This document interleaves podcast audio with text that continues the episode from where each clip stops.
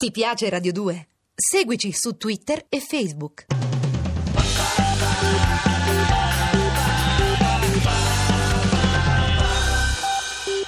Ancora Cataribe, sempre su Radio 2, Lorenzo Scoles, ma con noi soprattutto Ira Fronten per raccontarci insieme quel viaggio in Messico che possiamo fare tutti quanti, perché uno va e lo racconta e tutti partecipano a quelle emozioni. Salutiamo anzi Gabriella, che ci scrive appunto della sua passione del viaggiare insieme a noi.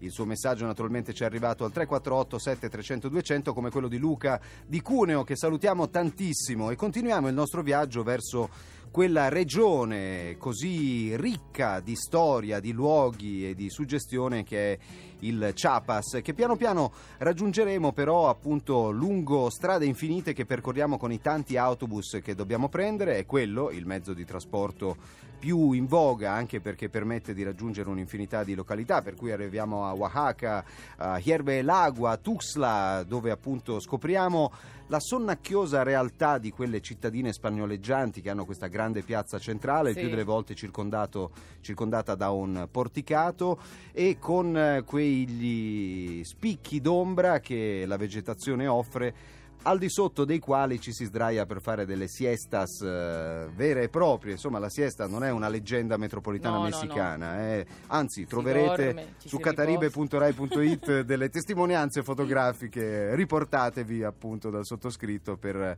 raccontare che in effetti la siesta, cosa che dovrebbe entrare in vigore anche da noi, secondo me, perché non si è capito perché non si possa dormire, nemmeno la notte per certi versi, e invece appunto è prassi decisamente in voga in Messico. Un Messico che ha dei grandi eroi, sì, uno dei quali appunto lo stiamo per conoscere perché ci stiamo avvicinando al Chiapas, però anche tanti nomi altisonanti che hanno fatto la rivoluzione e la storia del Messico. Il General Zapata, che è stato il portavoce dei contadini messicani, lui si è battuto per far ridare le terre che avevano tolto ai contadini, per dargli agli spagnoli, e agli spagnoli si è battuto per questo.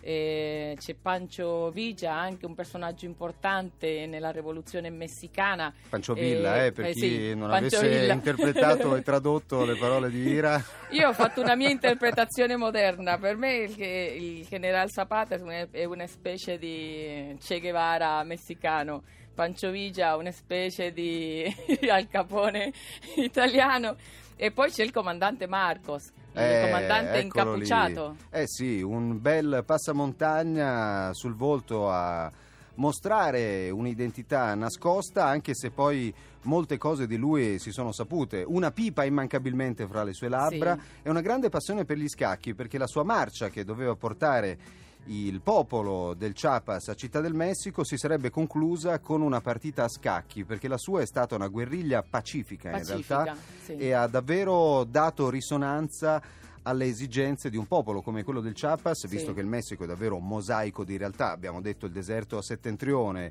la realtà maya, sì, della parte meridionale e orientale, le grandi foreste del Chiapas con questo fiume incredibile che si percorre su delle imbarcazioni che fanno passare in mezzo a dei canyon che sono diventati il simbolo della regione, e poi un luogo incredibile come San Juan Chamula, che è un piccolo paesino dove si celebra un immenso mercato nella grande piazza che si trova di fronte alla chiesa del paese, chiesa magica perché ci si entra, è assolutamente proibito fare fotografie, anche se in rete qualcuna l'ho trovata. Il pavimento è coperto di paglia, di erba. Le statue che si trovano lungo i fianchi delle navate laterali sono statue di santi cattolici, però i riti che si celebrano in quella chiesa sono una strana sintesi fra gli antichi riti maya, sì, fra i riti maya e i riti cattolici e la cultura cattolica, per cui ci sono spesso bottigliette di varie bevande gassate, aranciate, cole di varie marche, chinotti di tutti i tipi, che vengono utilizzate per dare da bere alle statue, oltre al fatto che vengono spesso e volentieri sacrificati dei polli e delle galline che vengono sgozzate, il cui sangue serve per celebrare, sì, questi riti. Pratiche che man mano stanno cercando di evitare, i sacrifici di animali, che purtroppo è molto praticata in paesi del Sud America, Centro America e Nord del Centro America. Come del resto, quando due culture si incontrano producono delle scintille, belle o brutte che siano. Io ricordo in quella chiesa di aver sentito una donna pregare con una cantilena che da quel giorno mi ha costretto a girare sempre con un minidisco, con un registratore in tasca, perché non ho potuto che portarla nella mia memoria. Ancora la sogno senza ricordarne le note, ed è stata una cantilena così profonda, così ancestrale, da avermi fatto vivere una sensazione pazzesca. Di quindi mi sono avvicinato a lei. No, di pace assoluta. Una pensavo cosa antichissima, come se tu potessi davvero affondare i piedi come delle radici nella terra, una sensazione assolutamente unica e meravigliosa. Purtroppo è un ricordo che non vi posso trasmettere se non per le emozioni che mi ha dato, però le nostre emozioni le viviamo ancora con la musica. Loro sono Purity Ring e questa è la loro Obedear. Obedear con appunto Purity Ring. Continuano a fioccare i vostri sms al 3487 300 200. Chi ci scrive: a San Juan Chamula i santi sono vestiti come Renato Zero. Ed è vero, è vero. Come invece Francesco, che ci ricorda un dettaglio importante di Città del Messico, di Piazza Garibaldi, ma in realtà di tutto il Messico, dove si beve qualunque tipo di tequila, di mezcal e di liquore, anche ovviamente con il famoso baco, con il famoso verme, il gusano. Sì, effettivamente sì. Non sentiamo il sapore appunto dei super alcolici messicani, sentiamo invece che cosa ascolta il Messico alla radio.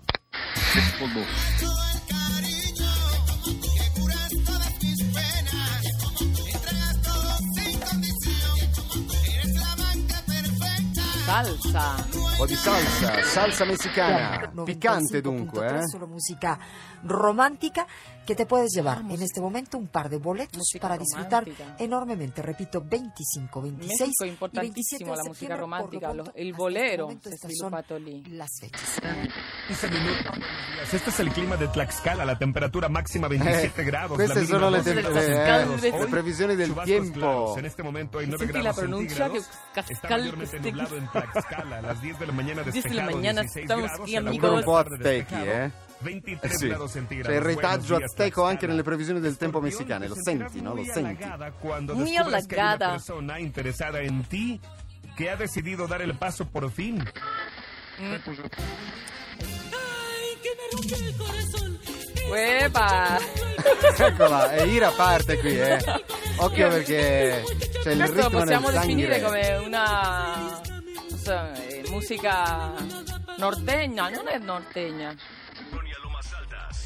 Musica gruppera, ecco. Alfa 91.3, la casa de Toño Esquinca y la muchedumbre. La actividad de la serotonina, o si aumentan los niveles de cortisol y disminuye la hormona de una crecimiento, una divulgazione médica, complicaciones de qué es lo que está sucediendo. Y sí me gustaría tocar el aspecto ambiental. Pues a mí también. E vai. Vámonos. Yeah. Se baila, anche in Messico se baila. Ma se escucha la canzone tradizionale, Consuelo Velasquez, un nome Consuelo su Velasquez. Tutti. Se parliamo di personaggi della musica, Consuelo Velasquez, la compositrice di Bessame mucho. Eccola. Che è lo stesso nome che ha il nostro corso di spagnolo di Radio 2, Bessame mucho. In Messico dunque, canzone. Ne sentiamo di tutti i colori, sentiamo anche quel meraviglioso intreccio italo-messicano che sono i Vado in Messico. Questa è la loro Teo, Crystal Fighters Remix.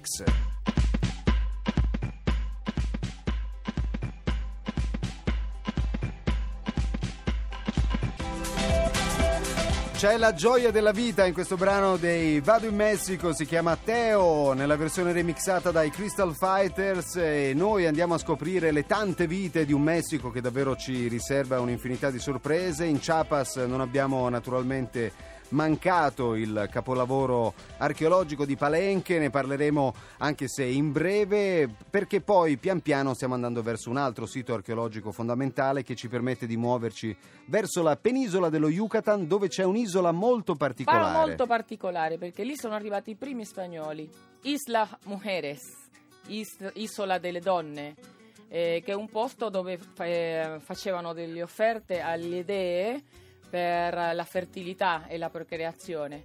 Quando sono arrivati gli spagnoli, le prime cose che hanno visto sono questi monumenti e queste forme femminile a lungo della spiaggia. Mi dispiace il fatto che loro sono arrivati a un posto che ha trasmesso fertilità, vita, ma hanno distrutto, hanno portato la distruzione, al di là delle cose positive che poi comunque la Spagna, l'incontro dei due mondi hanno portato pure. E purtroppo è un qualcosa che dobbiamo appunto riferire anche all'estinzione vera e propria del popolo Maya, anche se poi le tradizioni e le storie Maya sono sopravvissute, appunto dicevamo a Palenque, il famoso bassorilievo che mostra la figura di Pakal, appunto il personaggio raffigurato che emerge dal mondo dei morti, cosa che ha fatto discutere molto perché su questo bassorilievo sono state fatte le considerazioni più disparate su quale fosse il significato di questo bassorilievo, così come i famosi calendari Maya che troviamo anche invece a Chichen Itza, dove ci siamo mossi visto che siamo nello Yucatan, e lì troviamo le meravigliose piramidi conservate perfettamente dell'epoca Maya e anche un paio di dritte sulla vegetazione del luogo, perché oltre al fatto di poter inebriarsi dei magnifici paesaggi che si possono godere dalla vetta della piramide così come da tutti i templi circostanti, veniamo informati che c'è anche l'albero della muerte, che in realtà è una pianta che non abbiamo ben identificato, però ci viene indicata come appunto un albero sotto il quale è bene non riposare, perché la notte, insieme all'anidride carbonica che tutte le piante rilasciano dopo aver donato ossigeno all'aria invece, e di notte emana una sorta di rugiada, una sorta di acqueruggiola nebulizzata molto acida che lentamente scende su chi si trovasse a dormire sotto quel tronco e letteralmente ti scioglie, ti carbonizza nottetempo. Sì, decisamente si ritornerebbe al bassorilievo di Palenque sopramenzionato. Insomma, si sta come d'autunno sugli alberi le foglie, diceva qualcuno, ma quell'albero in particolare ti manda più velocemente verso l'inverno, questo di sicuro. Se la vita è un autunno, sotto quell'albero diventa immediatamente inverno. È un attimo, si dice da qualche parte. Preferisco la maledizione di Montezuma a questo punto che l'albero della morte.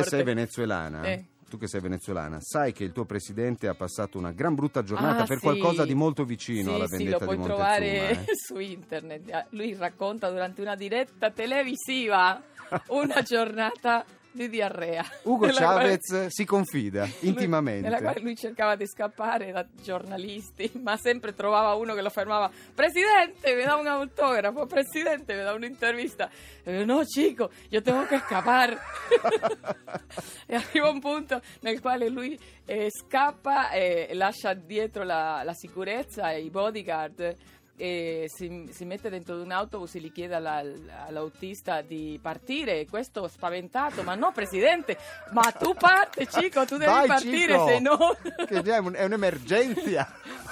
No, ma è proprio bello, questo però. È il mio presidente, davvero, lo vedi, un presidente che ti racconta in effetti come stai, inutile fingere. Lui dice, io sono un essere umano come voi e questo mi è capitato, che fa un presidente in una giornata come quella? Ma tu pensa che noi abbiamo avuto un duce che è andato a sciare sullo Stelvio facendosi vedere da tutti a torso nudo, si è preso una broncopolmonite pazzesca, per un po' è scomparso dalle scene perché per mostrarsi in tutta la sua possanza aveva affrontato le temperature rigide delle Alpi credendo, o perlomeno mostrando, di poterle affrontare. Dopo Giulio Dorme arrivano i Guna, nuova formazione che ha partorito un EP di debutto chiamato Nuove Forme. Questo è il loro La Regola. C'è un'espressione, buena onda se non sbaglio, buena che si onda usa, buona energia, allegria, sì. E allora buena onda verde che sta per arrivare. Noi ci ritroviamo con Cataribe tra poco. Ti piace Radio 2? Seguici su Twitter e Facebook.